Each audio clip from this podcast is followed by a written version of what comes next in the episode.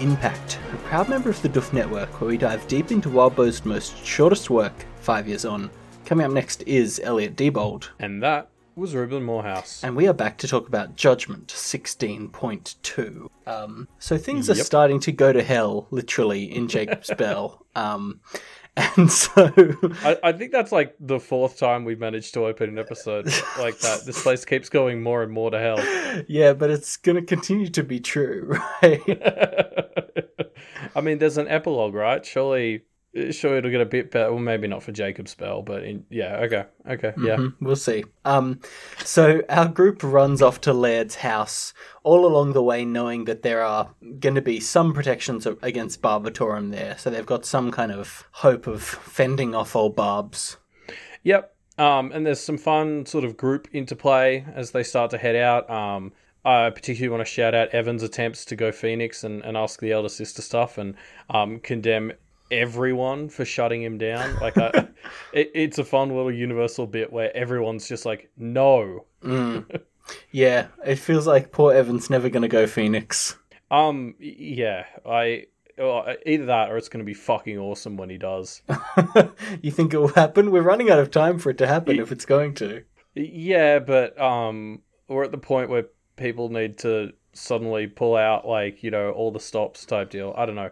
I, I agree. It, it, it it's probably just gonna stay as a funny joke, but um, if it does happen, I imagine it's gonna be fucking cool I guess we'll and see. also and also horrifying. It's gonna be one of those things where I'm like, God damn, this is cool, but the implications are awful. Yeah, yeah, I guess. Um, we'll see. Uh, so, um, I think the thing we want to track here, we kind of touched on it last chapter. So, Rose is basically our point of view character now, right? Just Rose. Um, Yeah, well, it's interesting because we're in the kind of third person uh, framing that's like Yeah. used for the interludes, not the first person eye yes. sort of style, which which defines uh, like Wildbow protagonists specifically. So, like, I'm not entirely sure exactly what's going on. Still, I guess I'm still working off my theory that we talked about last episode, where this is somehow more Blake, but Yeah. not quite enough to justify first person. But yeah, this is these are effectively functioning like Rose interludes at the moment. Yes.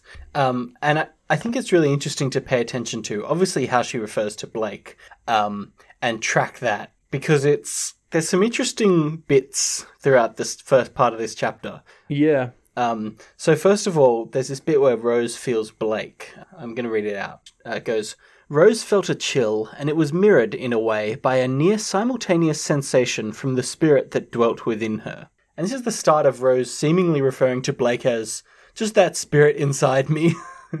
Not even a name. Like, I don't know if this is intentional by Wildbow or just kind of a Roseism, but it does seem that Blake's identity is slipping away. Yeah, yeah, it's hard not to read into it a little bit like that because um, there's been so many references that we've talked about to Blake being small and he's still giving away so much. Um, I, I think it's fair to start to, uh, like, you know, have Rose seeing him as a bit less. Like, we used to condemn the way that she was treated him as less in like Arc 10, but Yeah. I mean, he definitely is now. I mean, don't don't treat him like that, but um, I mean, you know, it's rude, but it's not wrong. yes, it is correct that he is literally less of a person now. and it feels dodgy to say that, but it is true. Yeah, yeah. It, you know, if, if you can't say something nice, don't think anything at all. I guess. um, I, I mean, I, the, the other bit that jumped out to me here as well was the line right after that, where uh, on thinking that Blake had the same sort of reaction to her, she thinks the two sensations were just different enough for it to be uncomfortable. And um, you know, it's again, like, there's more of this stuff like th- these two can be on the same page, but God, like it just doesn't work. Like it's Yeah. you know, even even when they agree and have this same idea together, it I mean, it just literally hurts them. Um, Yeah. So, uh, like, yeah, like I'm so interested to see where this goes because this is a long arc. I like I, I'm starting to not see how Blake can stay in here for the whole thing. yeah, I. Yeah, I mean, it does feel like he's just becoming more and more a part of Rose, right? A little librarian inside her head fetching bits. yeah, but in an unsustainable way, which Yes. is of course very Blake. But um, uh, yeah, are we going to get him out, or are we just going to watch him disintegrate in the final yeah, we're going to just see less and less of him. Yeah, well, I mean that's what it's starting to feel like. Yeah, Um, so there's this other bit that I really liked where Rose is thinking about uh, Johannes and how he might be able to, mm, you know, make a claim for lordship with Barbatorem. I, I don't know why I'm calling him Johannes. It's Barbatorem, but anyway. Yeah. Um, and Rose thinks it wouldn't be a long reign, Rose thought, but that might only mean more suffering in a shorter span of time. And this is so interesting because this is more or less the exact wording that Conquest had when thinking about Rose being the Lord, or the Lady, I guess, back in 15.7. And it's a nice little subtle thing that I, you probably wouldn't have caught unless you were kind of paying attention, but it's just like so obviously, hey, here's Conquest being influencing to you. yep. Yeah, absolutely. Like it definitely jumped out to me. Although, as you said, we're reading this these chapters multiple times. Um, so like it maybe was was was more obvious to, to us because of the way we're doing this. But um, I, I read that Yeah. and was immediately like, okay, that's definitely what Conquest just said a few chapters ago. Yeah. Um, so yeah, and, and you're right. Like it kind of complements what you were just saying. Like there was this line where she kind of minimized Blake, and then immediately following that, we have her just quoting Conquest. yeah. Um, it's not a good sign. I mean, last we saw of Blake, Conquest wasn't actively attacking him, but not long before that, he was. Yeah. So, eh, uh, like, Who knows like, what's going on in uh, there, yeah, right? because because something something we've we haven't really seen like conquest was planning all these routes and stuff so actively when we were still in blake's head Yeah. Rose hasn't thought about it much at all um she she occasionally has thoughts like oh i shouldn't let conquest get too much ground Yeah.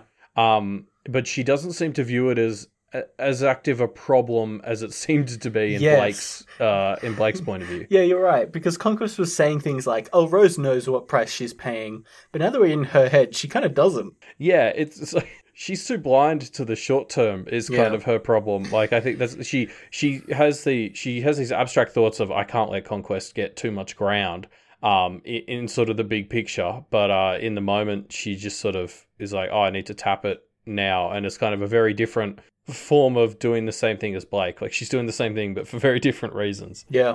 Yeah. Like it's it's not unlike what he used to do with the glamour and stuff. yeah, Man, exactly. remember when that was the biggest problem in his life? Oh, Blake. To to go back to that early Blake. Remember when Blake could just sit and have a party with his friends and be happy? I miss those days. Remember when Blake was human?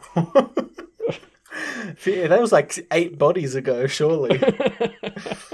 I mean, that's the. I, I, if he does come out of Rose, I can't wait to see what his next Body is. vessel Yeah. looks like. Yeah, because like, is it going to be somebody else? Is it going to be something else? Like, I yeah, it's it's going to be fantastic, whatever it is. Um, so I got my fingers crossed we do make it that far. We'll see. Um, so uh, they start to get to uh, Laird's house, and Emily, uh, Fell's niece, notices there's an illusion here, and Paige breaks it. And it's Fell and Laird. They've been them here, and they start fucking shit up. Uh, yeah. Um, and and so to jump back to the bit where Paige, uh, she uses like a dagger to Yeah. dispel this illusion.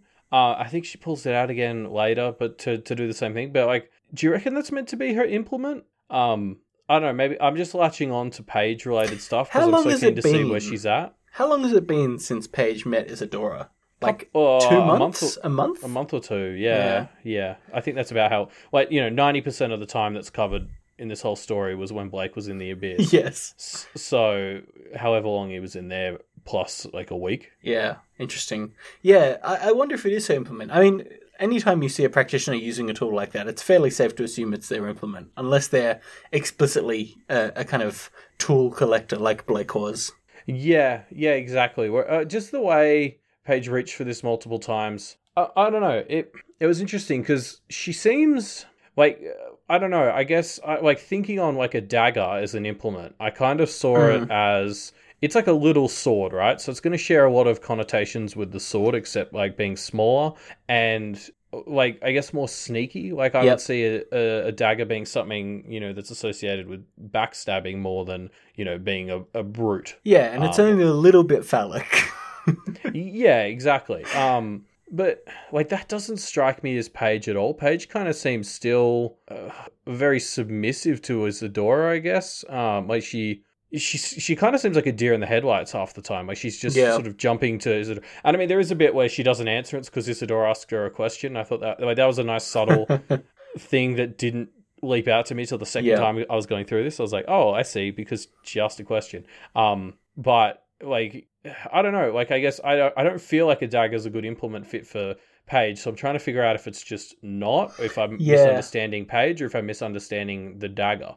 Well, so the way I see it, Paige seems to be specializing in illusions and, and that kind of stuff. And that does, that kind of tricksy stuff does fit a dagger's vibe to me, but it doesn't fit her personality. It fits her practice. Yeah. And so she's kind of seemingly throwing herself very headfirst into, you know, declaring herself by her practice, which feels like the kind of thing that someone that throws themselves so deeply into their, you know, studies slash work slash life in that way would do. Yeah, well, wasn't Isadora talking about taking her on as a temporary familiar or something? Yeah. Um, so like, and Isadora would obviously be the main factor in, in a familiar. Like, like we've talked about familiars who sort of take over the practitioner in in other cases. Like Yeah. maybe maybe we've got to view the dagger more as an implement that covers Isadora Yeah, um, interesting. than than Paige, Like it's it's more Isadora's implement. Paige is just the one who has to wield it.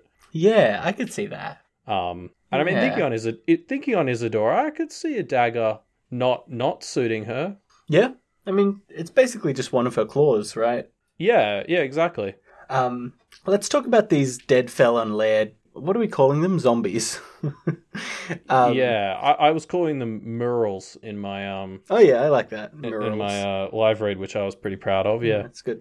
Um, so we find out that they have the ability to practice here because they, you know, uh, Mural Fell has done an illusion, and it yeah, it made me think back to last chapter how we'd had that conversation about whether Fell was lying about being a trick or not, and it made me feel like, well, if they if they can practice, that means they're probably still bound by their oaths, which means the fact that they theoretically lied last chapter, it's even worse. It's even more of a dick move to their memories, which I, I think is pretty hilarious. yeah. Or I'd lean almost more in the sense of them being real enough to not count as a trick. I, I I'm going with it wasn't a lie. Because you know, if if Laird's real enough to claim his domain, I I think it's fair to say this is more than a trick. Yeah, Um, fair enough. I mean, I'm I'm arguing semantics, but like that's what that's Yeah, what this story's all about. so, yeah. um, yeah, like I think it's so interesting. Like it, this whole facet of it, where it's kind of like these fakes are such so genuine that they can, tr- or that the spirits basically treat them as legit, feels so, kind of wrong. And like, I mean, Padraic has hinted that as a fairy, if he glamours himself up enough, he can start to like do the practice or something. So yeah, it's clearly not a uniquely demon thing, but like, you know, Blake and Rose have both passed as human, um, and, and you know, like awoken and been given the the ability to practice. So there's this there's this interesting trend I've noticed where a lot of these demon manifestations, like I want to use the word creations, but Yeah. like that that it was like patently not the right word.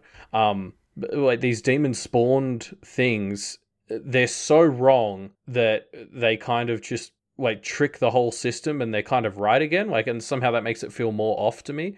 Like the idea that Laird can practice here and reclaim his domain is just so wrong. Like the the memoryism person shouldn't be that that strong, but it kind of is. Like I don't know. I just think it's a really cool, um, weird paradox. Mm. Yeah, yeah, it is. It's interesting.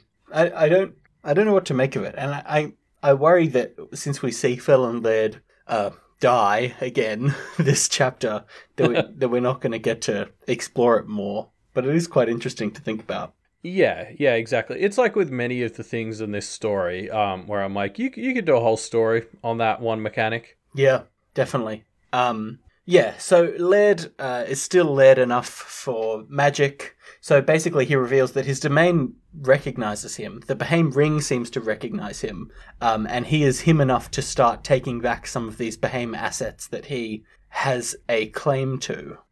Yeah, and so obviously, like part of the reason this is working is because Alistair lost the actual ring. Yep. So Laird's fake one is kind of r- real enough. Yeah, Um, it's the most real one that exists. Yeah, yeah, and, and you know, and, and like we've just had the barber come back into the story, who is someone we thought was lost to the abyss, but is now with the lawyers. So the ring kind of lines up with this whole idea of, uh, you know, things that were lost to the abyss. That's that's kind of the lawyers now. Yeah, Um, and it, and it definitely reinforces how genuine these clones are. Yeah, definitely. Yeah, it's interesting. I thinking about these clones, I really like. You know, we saw them last chapter, and the vibe you get is, oh, they're this kind of emotional attack. They're here as a distraction. They're just going to kind of fuck with you emotionally, and then they're always going to pull some other trick. Mm. But you know, we've escaped them, and they're back, and they've they've kind of revealed no no no we're not just an emotional attack we're actually really competent practitioners and we can kind of hold our own against this group of you know 12 um it, it, it's the perfect manifestation of the idea of this story being about you know the, the younger generation getting away from the, the burdens of the older generation and now this is a kind of literal manifestation of that struggle it's great Yeah, that's such a good point because it's like the uh, the elders of these families uh, that we're fighting in this Yeah. chapter. Um, uh, that yeah, I really like that connection. Um, obviously, yeah, I like it because as you said, like last chapter they were the distraction. Um, and this chapter they kind of still are, but they're like a, a very good distraction. Yeah. Like, relative relative to the barber, I think they still count as just a distraction. yeah Um, but they're very good ones, and because obviously, like, uh, like I love how the group sort of starts to talk about how to tackle them, and it's like, well, you can't let the person who is actually connected to them fight them because Yeah. they're the ones who are the most at risk. yes But also, those are the only ones who are equipped to fight them. Um, I guess we talked about this last chapter, but just this whole idea of like you know, evil undead clones of characters is a very popular trope for this exact sort of reason. It's just for the emotions of the characters. It's such a fun thing to play with. yeah yeah yeah it works pretty well doesn't it Yeah, well, because now it's not that you can just ignore them. Now they actually have to kill them. yes Like now, uh, like but last chapter was sort of like, oh, they're the distraction, and we just need to get away. Now it's like, okay, Laird, Laird's actually like in his domain, kind of threatening his family. We need to kill him. Yeah. Um, so yeah, Laird is, is kind of claiming his domain and making threats against his family, and Alistair and Ainsley obviously can't have that. Um, so they kind of make a break for the front and back entrances of the house to try and get inside. Um, and a fight breaks out. Um, and Fell and Laird are holding their own against this group by themselves. I mean, they have an imp, but but basically by themselves. Yeah.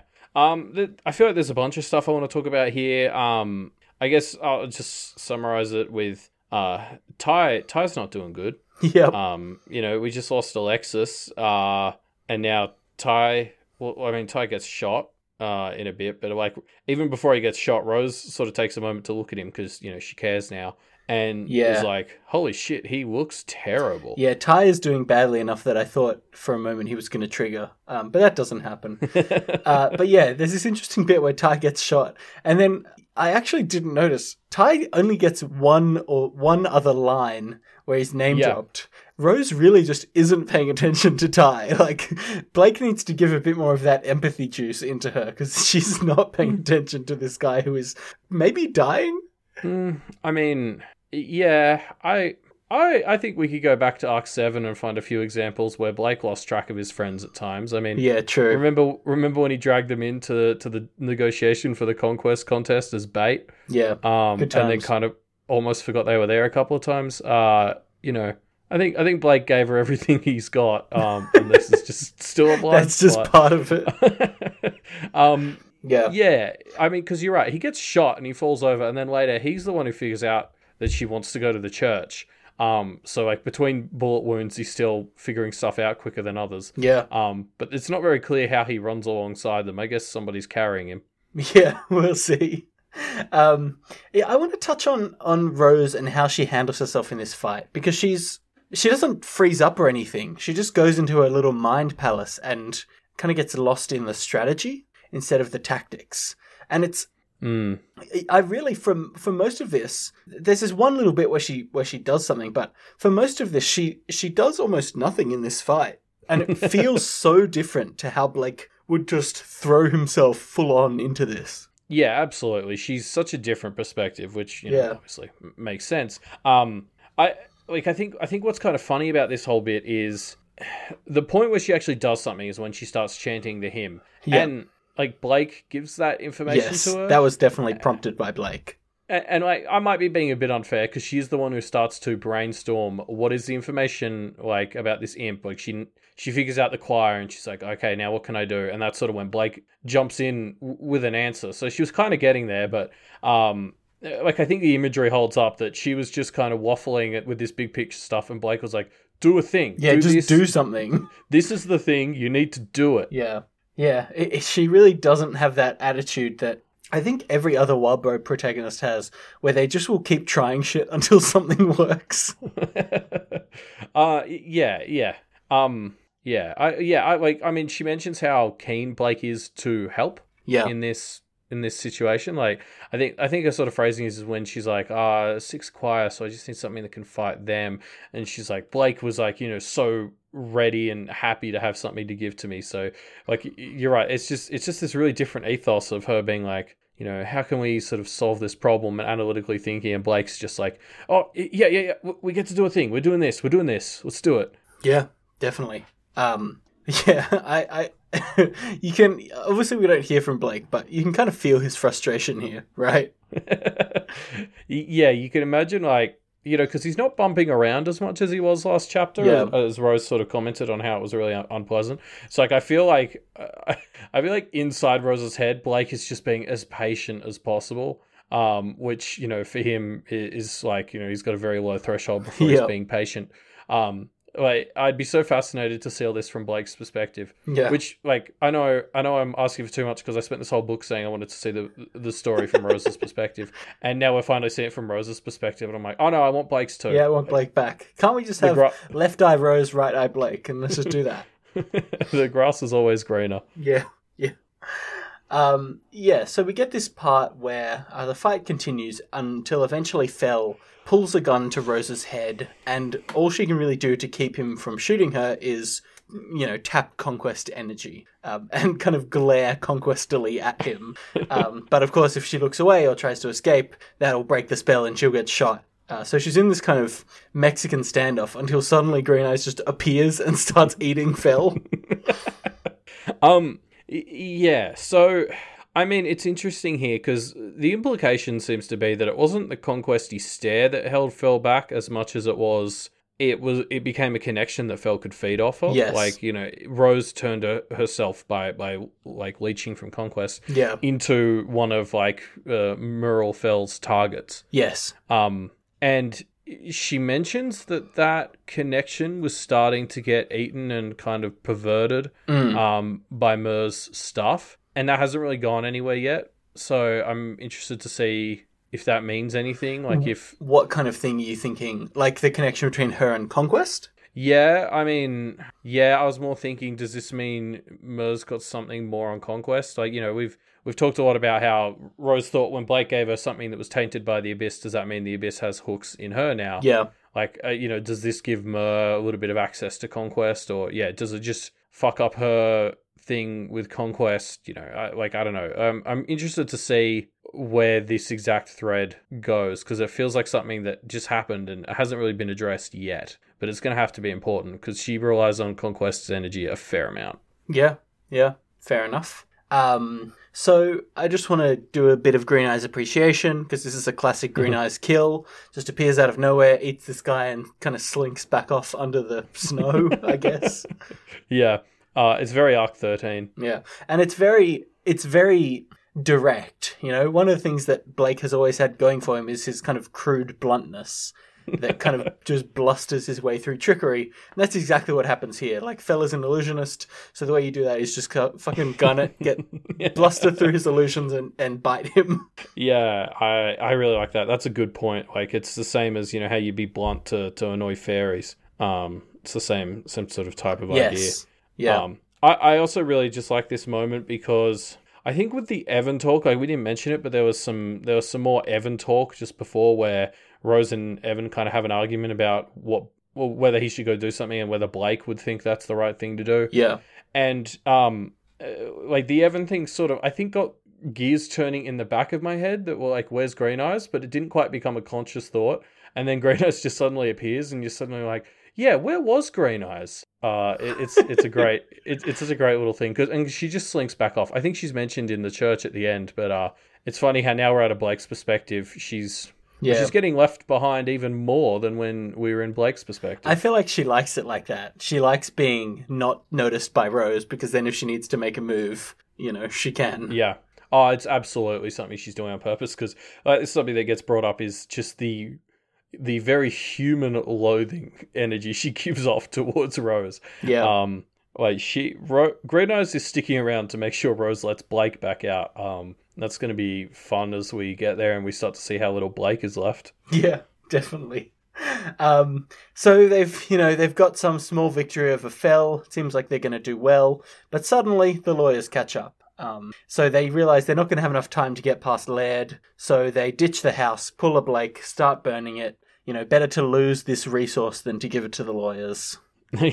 Not for the first time in this story. Uh, it feels like like um Yep. This this took me back a little bit to like our time in Toronto, like when the conquest contest was going on. Yeah. Uh, and it was sort of like, you know, Blake and Co. were just sort of going from secret base to secret base, just trying to avoid getting taken out by a more powerful enemy. It feels like we're sort of back there again. This is sort of Yeah. the lawyers are an even worse, scarier version of Conquest's original Armada.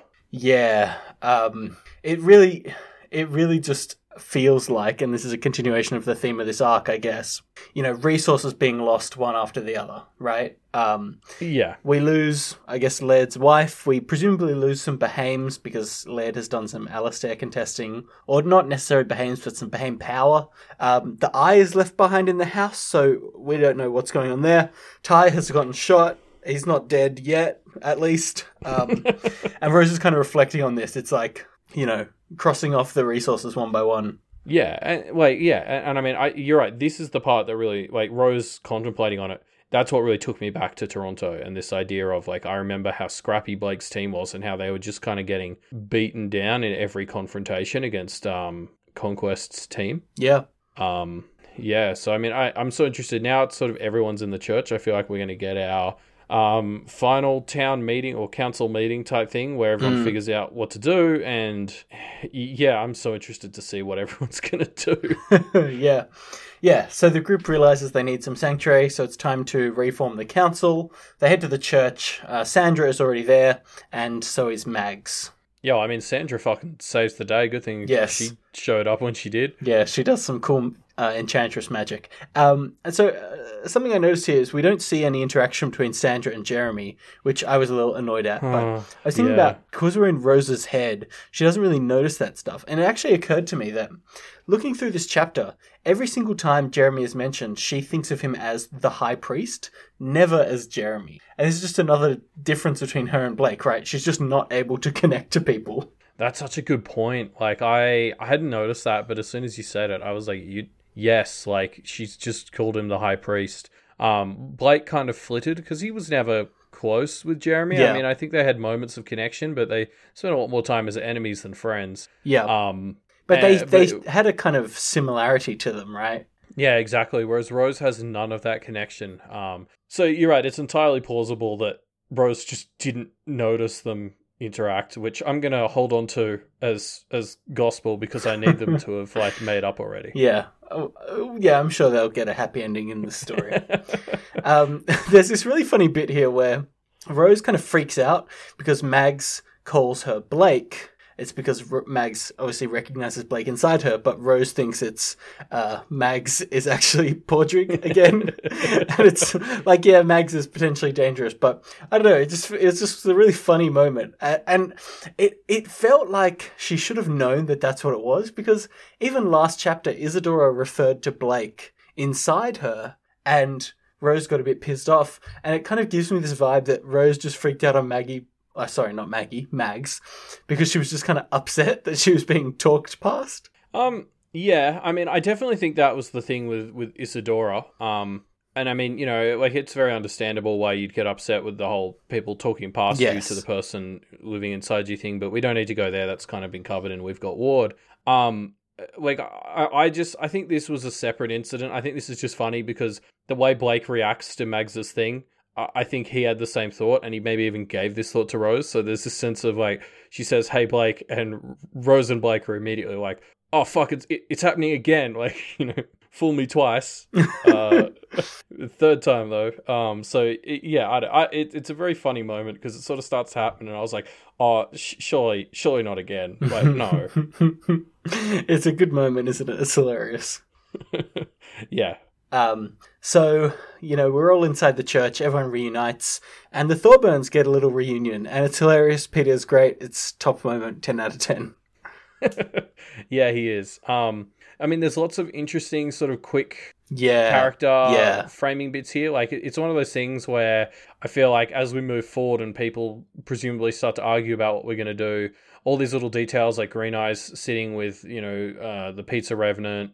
Um, and, and the faceless woman, like stuff like that. The way all these groups subtly interact is gonna is gonna come back. Um, because it's Rose, we don't see much outside of her immediate group Yeah. um uh, you know we do get to see her with Alistair. I think like th- this is the thing that concerns me. Uh, we've touched on this, but I kind of weirdly am on board with Rose and Alistair's relationship. Yeah, it's great. Um, and the fact that she feels awkward sitting next next to him, as I was like eagle-eyedly going through all the ways people were mentioned as connecting or, Yeah. or not connecting, and then it's just like this. It seemed like this big red flag as like I want them to go well, but now I'm worried they won't. Like you know, I don't think I can handle it if these two start to take opposite sides on whatever the fuck their plan could possibly be here. yeah. Yeah. Uh, yeah, we'll see. Yeah. Um, but like, yeah, I, I know Rose doesn't actually think too much about most of the people and where they sit. So, um, I, I reckon maybe we'll get more next chapter. Yeah, I'm sure we will. Um, I want to just call attention to this Thorburn moment, a classic Peter moment where he makes some really dumb jokes at Paige's expense, and you can tell he's kind of been waiting for a chance to do this ever since they've been on the run. And he finally gets, you know, to relative sanctuary, and so of course, time to really let her have it. I think the bit that makes this really work for me is like obviously Peter's being like just a complete fuckwit.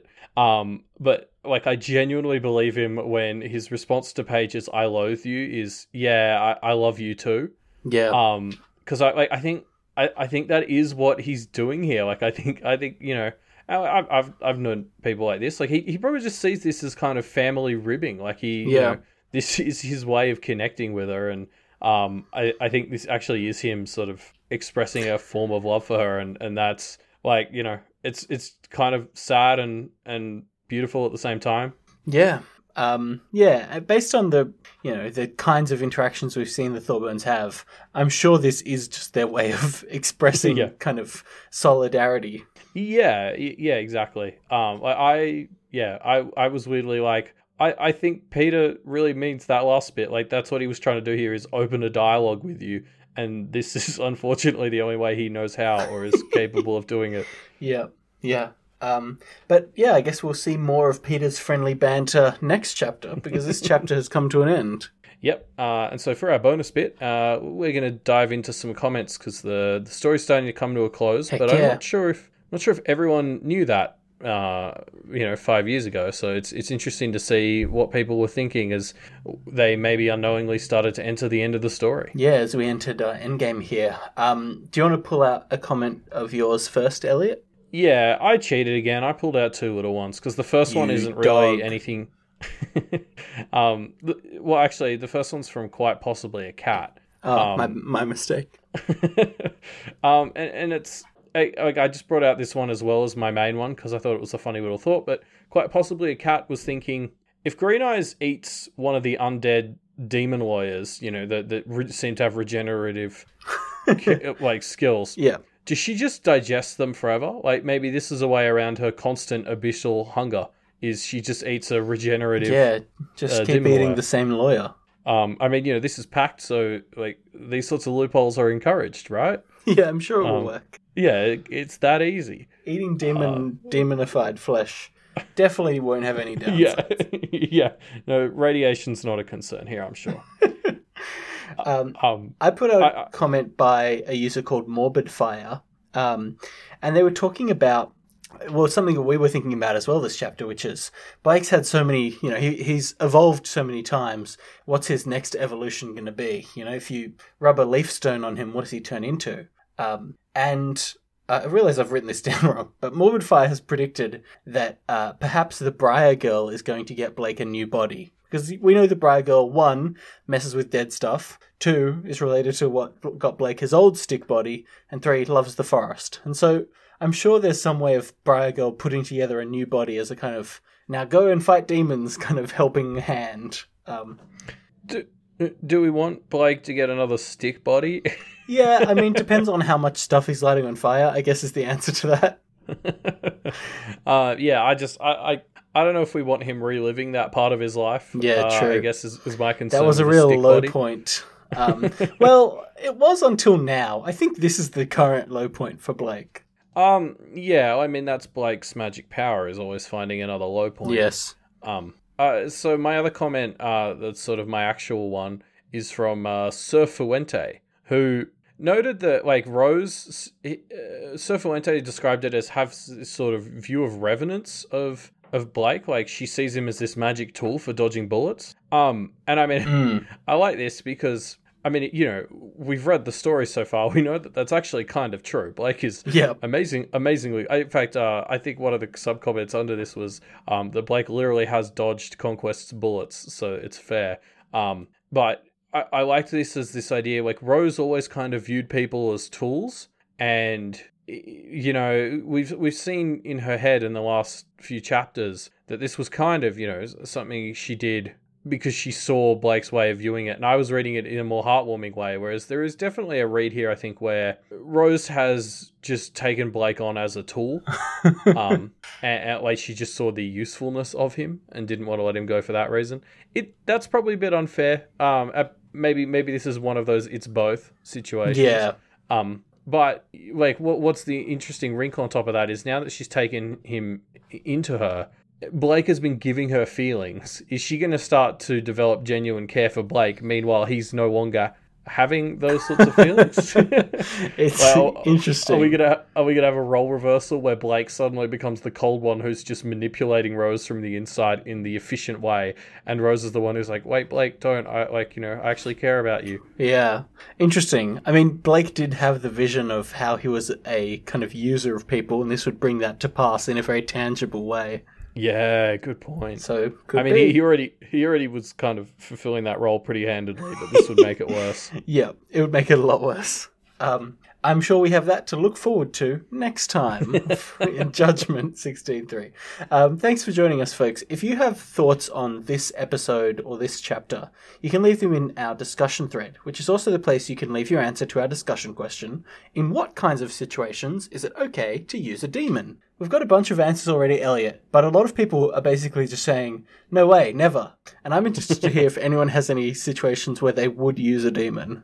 Yeah, yeah. How bad does it have to get before you before you think that they start to become okay? Um, yeah, yeah. I'm interested to see where people can take this one. Yeah. Um, if you if you want to leave thoughts on other doof shows, um, and only over other doof shows, you, you don't want to go to other podcasts. No way. Trust me. Um, head on over to doofmedia.com and you can see all the doof podcasts. We've we've mentioned Kingslingers here a bunch. That's because it's real good and it's real new. It's, Yes. it's nice and fresh. Uh, it's back to the more we've got worm style covering you know a significant amount of a story at once formula, uh, which can be nice. Man, I gotta say, the Dark Tower, the first Dark Tower book, I'm really enjoying it, but it's so confusing, and I'm so glad that I'm reading this along with a companion podcast that can explain all the shit that I missed. I yeah, I completely agree. This is one of those books where it's just like I'm really glad there's someone else to explain to me what the hell's happening as this is happening. Yep. Um, Um, other great shows on the Doof Media Network include We've Got Ward, Mm, What You Say, uh, Do the Right Thing, and a bunch of Yeah. other cool things. The Doofcast just did their episode on Seven, which I really enjoyed. Yes. In fact, we probably dropped the ball a bit. We didn't plug Doof the right thing, the uh the the writing contest that Oh, yeah. just finished enough. Well, Um that's now. just finished. Uh yeah, but uh the voting is about to open and that's open to our patrons. So if you head to Ah. patreon.com forward slash doof media for just one dollar a month, you get the Discord, you get the voting in Doof the Right Thing and the fan art contest and everything. So that's the place to go where you're going to get to read the frankly absurd amount of stories that got submitted for that contest. It was Yeah. very successful. I don't think they needed us. And it's all the best Um, ones, so definitely make sure to check it out. Uh, yeah. you, everyone says that voting is very important, and in this kind of democracy, you got to buy your vote, and you buy it by supporting us on Patreon. So head on over to patreon.com forward slash Doof Media and become a, spon- a sponsor today. Yeah. Um. And and Wildbow has a Patreon. Patreon.com forward slash Wildbow. Uh. That's where you you trade in money for stories, and yes, do it. Do it. It's a good deal. Um, thanks for joining I mean, us. I, there's, there's, no there's no better way to sell it. I yeah. mean, you get wild Wildbow stories for your money. Like, yeah, good. Th- that's bang for your buck. Uh, when Andy and his rocket launcher involved, especially. Um, so thanks for joining us, everybody. Uh, our next episode, Judgment 16.3, will be coming out on Friday the 31st, February Eve, we call it. So we will see you then. See ya.